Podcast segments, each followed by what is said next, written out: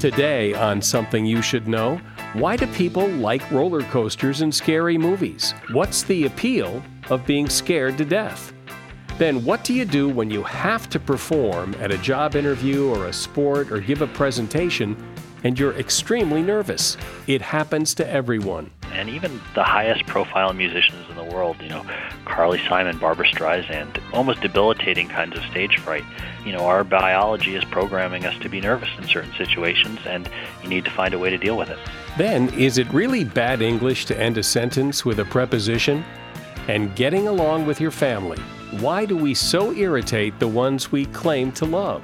We all want what we want. We all have our own personalities. We all have our own styles. Put three or four or five or six people into the same room, and you're going to have uh, difficulties. All this today on Something You Should Know. If you ask any manager, I bet you they can tell you some hiring horror story because hiring is hard.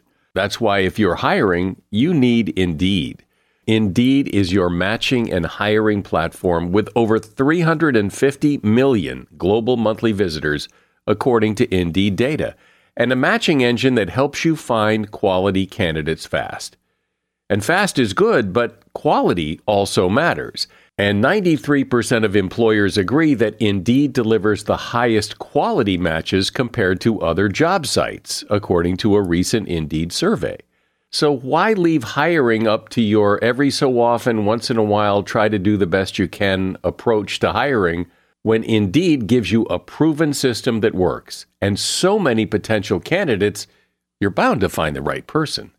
And listeners to this show will get a $75 sponsored job credit to get your job more visibility at indeed.com slash something. Just go to indeed.com slash something right now and support our show by saying you heard about Indeed on this podcast. Indeed.com slash something. Terms and conditions apply. Need to hire? You need Indeed. Something you should know. Fascinating intel, the world's top experts, and practical advice you can use in your life. Today, Something You Should Know with Mike Carruthers. You know, I've never been one of those people who likes really scary roller coasters or really scary movies. I guess, I guess it's because I had a rather unfortunate incident happen to me when I was like seven or eight years old on a roller coaster at the Ohio State Fair. And ever since then, I've just, I, I just, I don't get any enjoyment out of going. So I just don't go, which upsets my two sons because they both love roller coasters, but I, I, just can't go on them. I just don't like them. And the same thing with really scary movies. I mean, I can watch them, but I don't really enjoy them. In fact, a long time ago, I, I, did a voiceover, and I was the guy when you waited for the Back to the Future ride at Universal Studios while you were in line and watched the monitors. I was the guy narrating about how they made Back to the Future Part 2 and all that. And I would bring people there to see it and, and show them, but I wouldn't go on the ride because the ride made me nauseous. So it's, I guess, always fascinated me why some people love scary rides and scary movies because I absolutely hate them. And psychologists have been fascinated by this as well. Why in the world, as I would wonder, why in the world would you subject yourself to something scary and unpleasant and call it entertainment? And the two prevailing theories have been that the person is not actually afraid, but is actually excited by the movie or the ride. And the second explanation is that people are willing to endure the terror in order to enjoy a euphoric sense of relief at the end. It's kind of like it's kind of like hitting your head with a hammer for a while because it feels so good when you stop. But recently, two scientists concluded that neither of these explanations was really adequate. They believe that people watch or do scary things because they're happy to be unhappy. They enjoy the negative feeling of being scared. For some, the most pleasant and memorable part of an event may also be the most fearful. Legendary film director Alfred Hitchcock once said, People like to be scared when they feel safe. And that is something you should know. We all have moments in life, those big moments when there's a lot riding on how you perform, like a job interview or a speech or presentation, or you have to take a test or you're playing in a championship game in a sport. And it's at those times when there's a lot at stake that we often lose our confidence, get nervous, and start telling ourselves how horrible we are and how bad things will be if we screw this up, which then affects your performance and makes you perform worse. So, what can you do about it? That's what Daniel McGinn is here to discuss. Daniel is senior editor at Harvard Business Review, and he has a new book out called Psyched Up How the Science of Mental Preparation Can Help You Succeed. Hi, Daniel. And so, why does it seem that when, when we need to perform at our best, we often feel the worst? When we need to feel powerful, we feel powerless, and then our thoughts run to the negative, which most of us know can do us absolutely no good. Well, we're biologic creatures and we've been programmed that when we see a threat we get a rush of adrenaline and we enter this fight or flight state. And you know when we were running away from lions that was super useful. But when we're trying to go to job interviews um, then it's not so useful. We need to come up with ways to decrease the anxiety we feel during these moments increase our sense of confidence and make sure we have the right level of energy to perform well. Why do we perceive them as a threat? Is it just that there's often so much writing on it? Yeah, there's uh, research that shows that when there's a lot of eyes upon us, that uh, it invokes some sort of a predatory kind of situation, and so some of it is, I think, deep-seated and biological. I think the the um, bigger issue in sort of modern day uh, human existence is we're very aware of what can go wrong. We're very aware of the downside risk. You know, am I going to, you know, what happens if I don't get this job? What happens if I fail the SATs? What happens if I botch this pitch and my coworkers think I'm not very talented? Um, I think a lot of us catastrophize too much, and getting psyched up is partly about trying to focus on the positive and the upside and not do that worst case scenario stuff. Which is, it must be human nature because nobody has that moment beforehand and thinks, wow, if I do this, imagine how great things will be. It, it's always, if I screw this up, imagine how horrible things will be. Our impulses are often wrong about what we should be doing in a stressful situation. So take standing on the first tee at a golf hole where there's a water hazard on the right. Uh, our impulse as humans is to focus on not hitting it to the right into the water that's actually not the right thing to do. The better thing to do is to focus on the positive, affirmative thing you want to do, which is hit it straight into the middle. So a lot of the research is about trying to counteract our bad impulses and focusing on the negative. So we have all seen athletes in particular with you know little rituals that they do to get themselves ready for competition or whatever and does that play into this? Are these kind of little rituals helping people psych themselves up? And and if so, I mean, do they work? And and uh, maybe they work because people think they work. So they can be very elaborate or they can be very simple. So two of the people uh, I feature in the book are Jerry Seinfeld and Stephen Colbert. Um, they both have a set of things they do before they do their shows. Seinfeld's is very um, quiet and unobtrusive. He listens to the same set of music before he goes on. He rereads his joke cards, you know, reviewing his routine, and then at exactly five minutes before the curtain, he puts on a jacket, and he says the jacket is sort of his cue to his body. Okay, five minute warning, you know, time to do your thing, you know, get energized, get ready. Colbert has a much more elaborate ritual that involves he rings a bell, he does, you know, hand gestures with everybody backstage, he chews a certain kind of Bic pen. Um, he looks at a spot on the wall. His is much more elaborate and complicated. Um, they're just different personalities. These things are very idiosyncratic. What works for you won't work for me, and it's all about finding what does work for you. And when we say it works, it works because you think it works. Yeah, you know, if it makes you more confident, confident people tend to perform better. Um, so one of the things I did, uh, there's research that suggests that if you use a tool or an object that was used by a high performer before you and you start using it, you'll perform better. So I got in touch with Malcolm Gladwell and I mailed him off a keyboard. Uh, he wrote on it for three months. He mailed it back to me. And now, now when I write important things, I write it on a keyboard that Malcolm Gladwell used to use, and that makes me feel lucky. It makes me feel confident, and I have sort of an extra spring in my fingers when I write on that keyboard, and it, I pull it out for special occasions, and it helps me. Yeah, because you think it helps you. Right, right. I mean, the placebo effect is a powerful thing. Um, uh, our minds are powerful tools, and if we can do things that either subconsciously or consciously put us in a, a mindset that makes us more likely to succeed, you know, more power to you. So this idea of confidence, um, obviously we perform better when we're confident, and those moments when things a lot is riding on it, that's when we feel the least confident. So how do we, even if we're generally a confident person, how do we pull that in at the moment when we need it?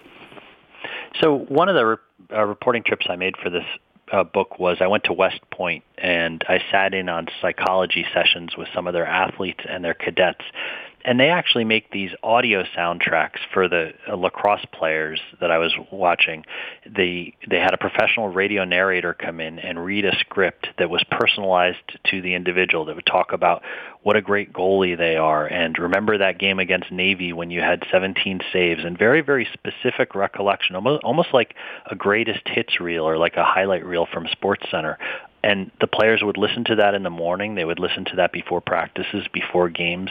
It was a way to increase their confidence, increase their sense of power.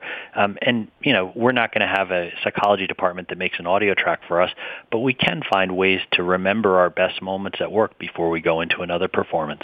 And that works.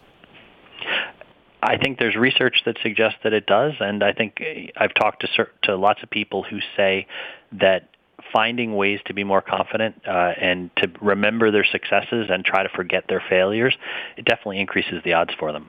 My guest is Daniel McGinn. He is senior editor at Harvard Business Review and author of the book Psyched Up How the Science of Mental Preparation Can Help You Succeed. As a listener to something you should know, I can only assume that you are someone who likes to learn about new and interesting things and bring more knowledge to work for you in your everyday life. I mean, that's kind of what something you should know is all about. And so I want to invite you to listen to another podcast called TED Talks Daily. Now, you know about TED Talks, right? Many of the guests on Something You Should Know have done TED Talks. Well, you see, TED Talks Daily is a podcast that brings you a new TED Talk every weekday in less than 15 minutes. Join host Elise Hu. She goes beyond the headlines so you can hear about the big ideas shaping our future. Learn about things like sustainable fashion, embracing your entrepreneurial spirit, the future of robotics, and so much more. Like I said, if you like this podcast, something you should know? I'm pretty sure you're going to like TED Talks Daily. And you get TED Talks Daily wherever you get your podcasts. So, Daniel, one of the elements of this thing is not just before the performance or before the big event, but during, because how often has somebody flubbed something at the beginning and then they just talk themselves into disaster and, and it just goes downhill? They can't, they can't let it slide. They, they just catastrophize in that moment that this is going terrible, which makes it go worse. Right. One of the reporting trips I did was to Juilliard, the music school in New York, and they have a whole class that teaches musicians how to try to in, increase their confidence and reduce their anxiety before auditions. And at the end of the course, they tell all the students that they're going into this audition with professional musicians as the judges, and they tell them everything's going to be fine. But when they get in there, everything goes wrong. They have a fan that blows the music around. They have a um, they have ping pong balls in the piano. They do all these things to trip them up and to see how well their mental preparation has kept them okay, even if adversity strikes. When you have a ritual, something you do like Jerry Seinfeld or, or Stephen Colbert, do you is it okay to just make it up? I mean, it, it has no basis in anything because none of them have any basis in anything. But could you just make something up, call it your ritual, and after a while, if you do it enough, it'll work? There are certainly examples of people who do things like that that there's not any sensible uh, explanation. So Wade Boggs, the baseball player for the Red Sox back in the day, he would eat chicken before every game. He would run sprints exactly so many minutes before the first pitch. He would carve certain symbols into the dirt with his bat before his at bats. None of that has any logical uh, explanation, but other rituals um, uh, that increase your confidence, like the West Point guys do, that makes a lot of sense. Um, you know, personally, I tend to favor things that are connected with my work that are, you know, make me remember my best moments as a professional person. Um, but I don't denigrate or, you know, find fault with anybody whose whose um, superstitions are more kind of out there or elaborate. Again, I think these techniques are very idiosyncratic, and they, you know, what works for one person won't work for the next. It really is a case that we're kind of our own worst enemy in these moments. That w- when it really when it really counts, we can't really count on ourselves to to cheer us up and, and cheer us on because we tend to do just the opposite.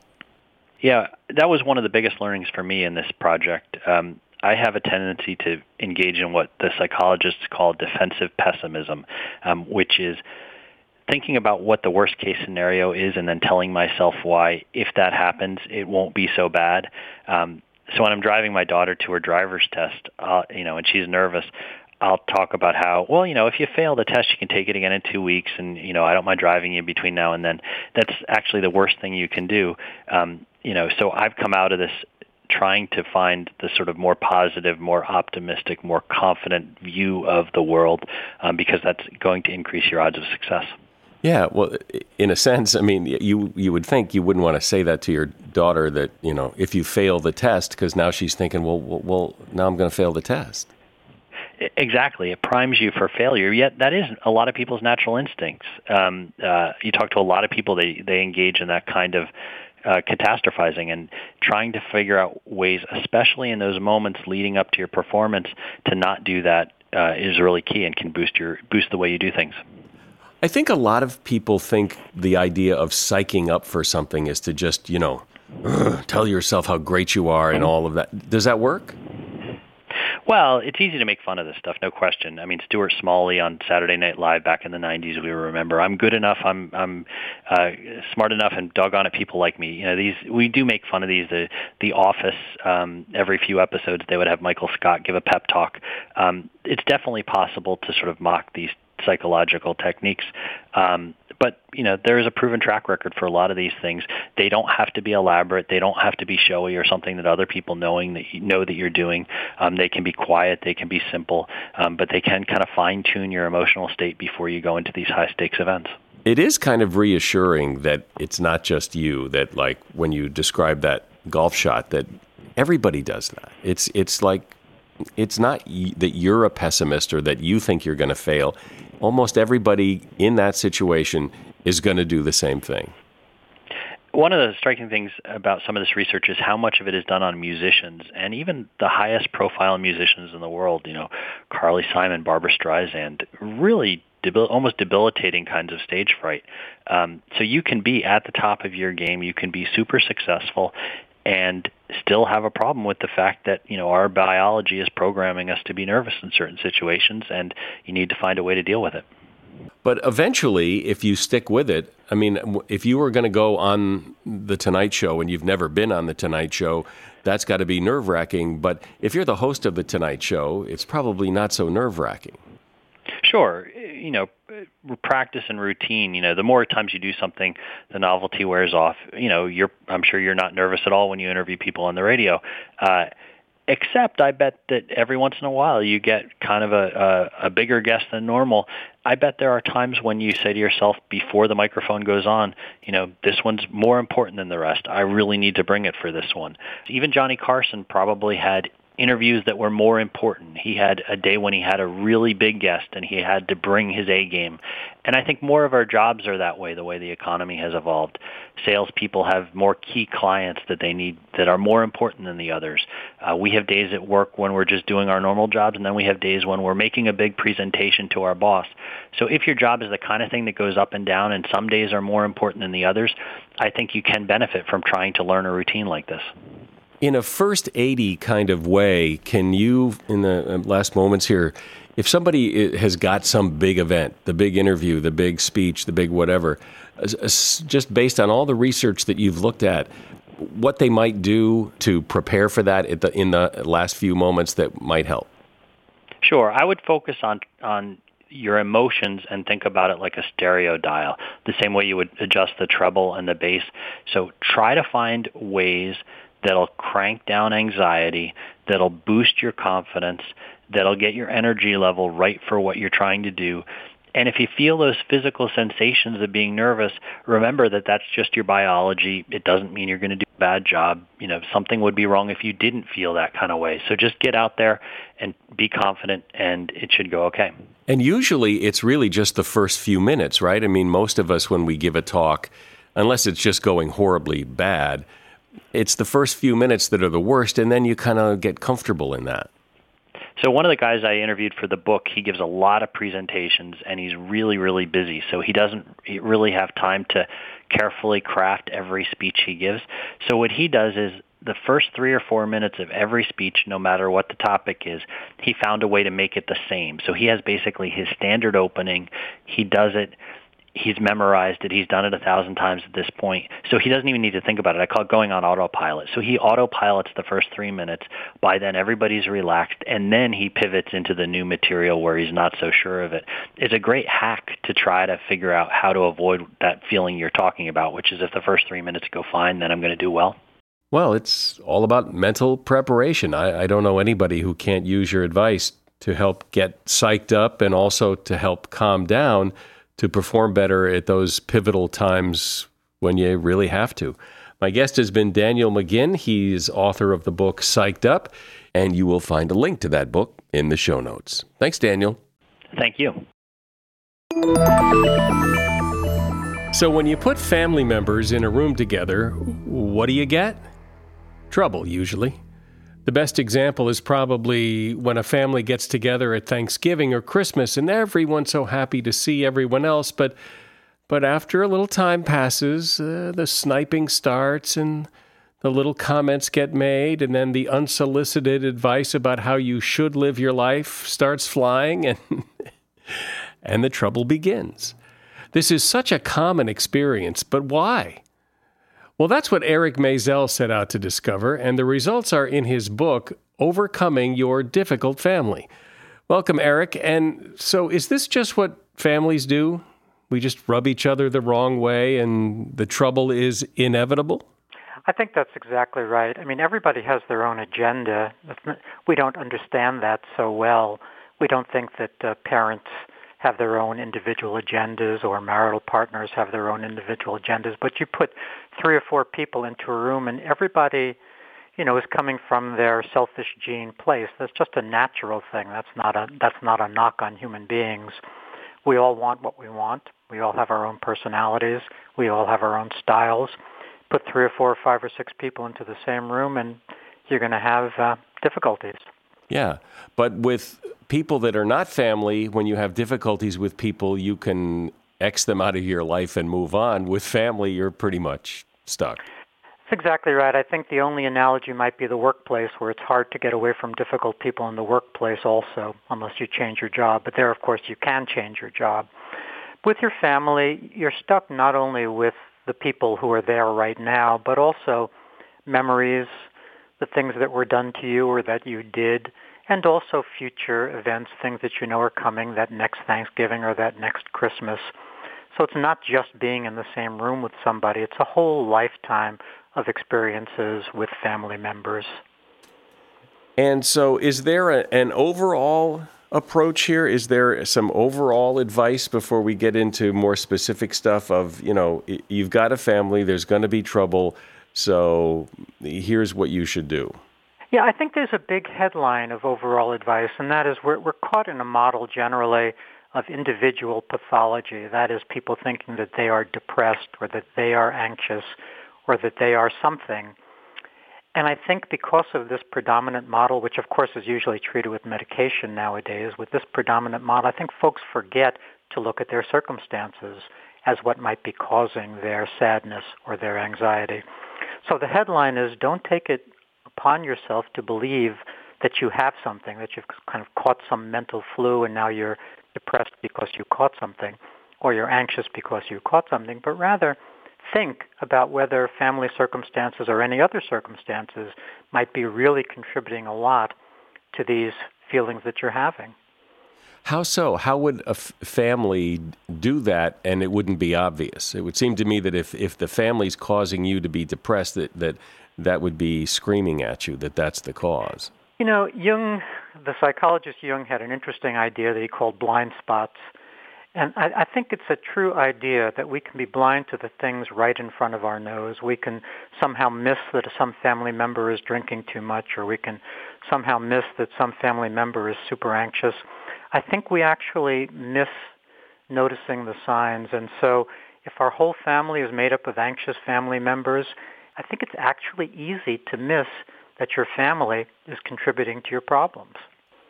What about, though, th- just the fact that people, because they're in your family and they have a different personality and, as you say, a different agenda, when you're just in those situations where they're just annoying you, they're just irritating, they're just, it's just that, oh, shut up kind of argument, what do you do? Well, I think that's why I talk about the skill of smartness, and that's the question to ask: What would be smart? As a, what would be smart to do, as opposed to reacting in in a knee, knee-jerk kind of way. I think that's mostly what we do: is we just react. We blurt out the same thing that we tend to blurt out in those situations.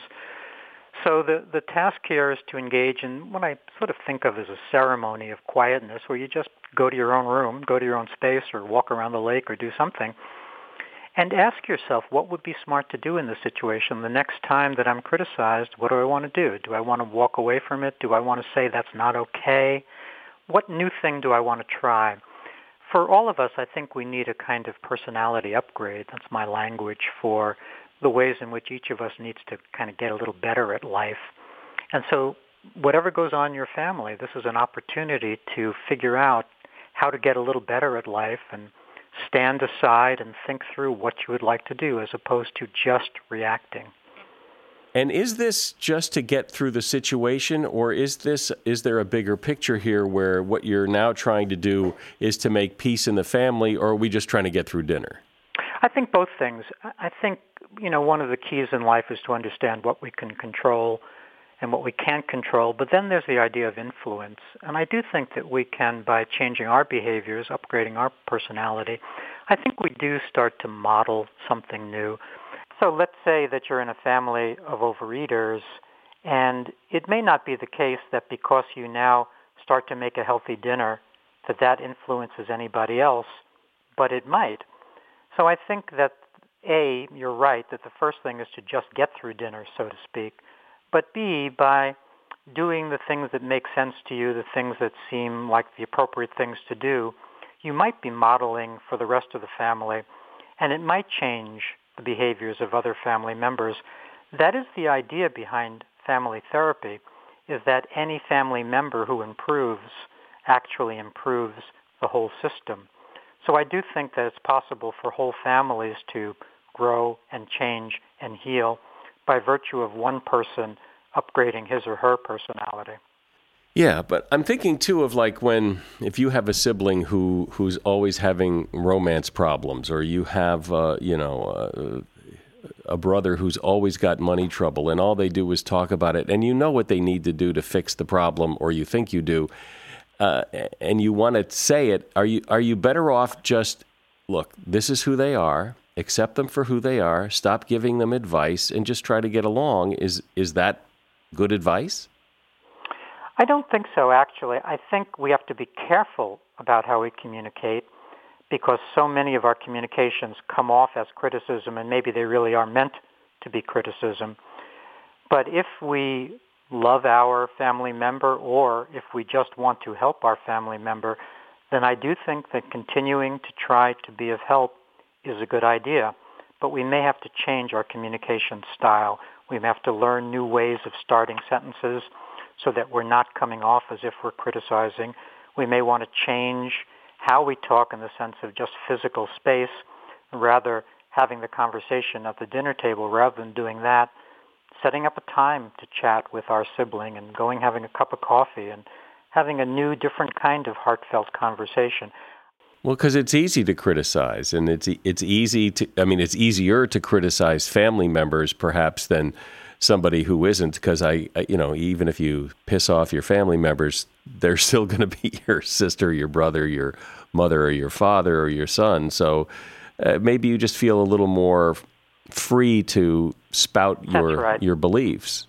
Because we have social obligations in the world and we're very aware of them, uh, family members who work in the world may be very careful during the day of not upsetting anyone, and then they just want to let down their hair when they get um, get home, and so they're probably more likely to criticize family members at home than they were at work, and so family members th- then bear the brunt of how the working members had had their day go.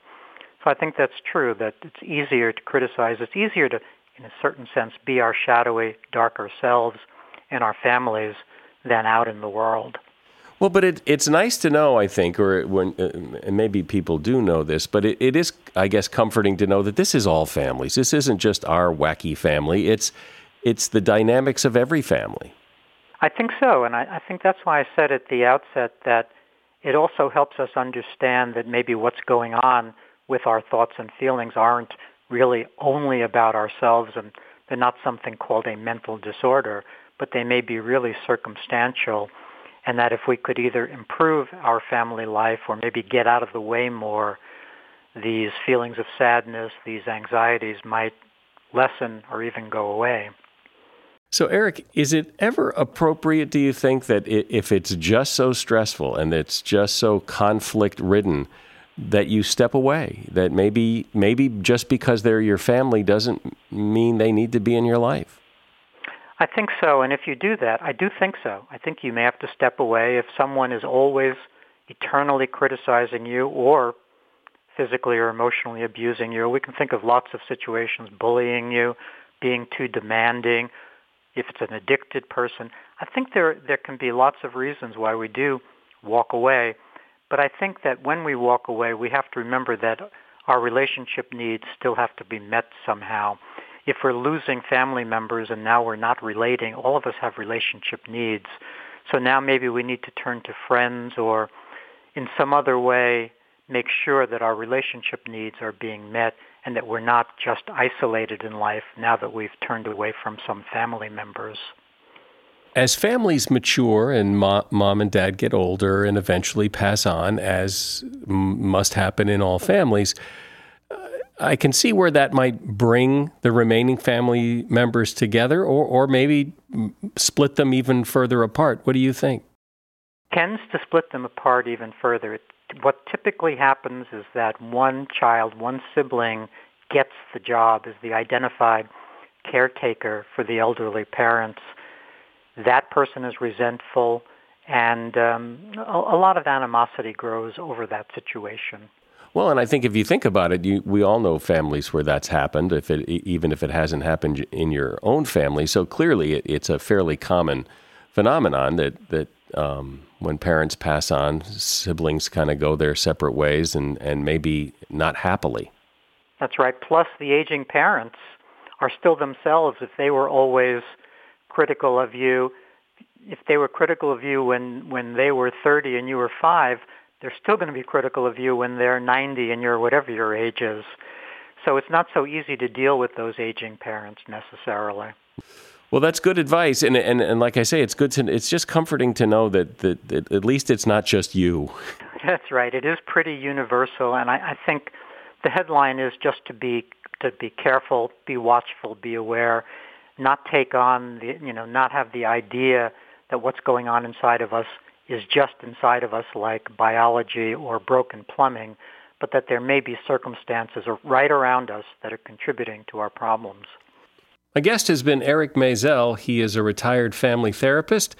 He's authored 50 books, and uh, his latest, Overcoming Your Difficult Family Eight Skills for Thriving in Any Family Situation. There's a link to his book on Amazon in the show notes for this episode of the podcast, which, as with every episode of the podcast, you will find at our website, somethingyoushouldknow.net. Thanks, Eric. Thank you. Somewhere in the back of your mind, you probably remember an English teacher or two telling you that ending a sentence with a preposition is not good English. But it used to be. People had been ending sentences with prepositions in English for hundreds and hundreds of years. People like Shakespeare and the writers of the King James Version of the Bible among them. But in the late 17th century, this rule showed up about not ending an English sentence with a preposition. And what happened was this rule was created by people who had a strict background in Latin. And they decided that since it's improper in Latin to end a sentence with a preposition, it should also be improper in English. But according to grammar expert Patricia O'Conner, the rule is absolutely ridiculous because it can get so awkward to, to try to reconstruct a sentence to move the preposition off the end of it and move it back into the middle of the sentence. And it ends up sounding awkward and frankly stupid. So Patricia says you shouldn't worry about the rule. Ending sentences with prepositions is perfectly good and normal English. And that is something you should know. I'm Mike Carruthers. Thanks for listening today to Something You Should Know. The Bigger Pockets portfolio of podcasts are worthy of your investment. We're having a real conversation as real real estate investors. New episodes available every day. It's important to buy where it makes money and not necessarily where you want to travel to. Bigger Pockets, On the Market, Rookie Real Estate, or Money Podcast. The purpose of flipping is to create more cash so then you can reinvest into other types of properties. The Bigger Pockets Podcast on YouTube or wherever you listen.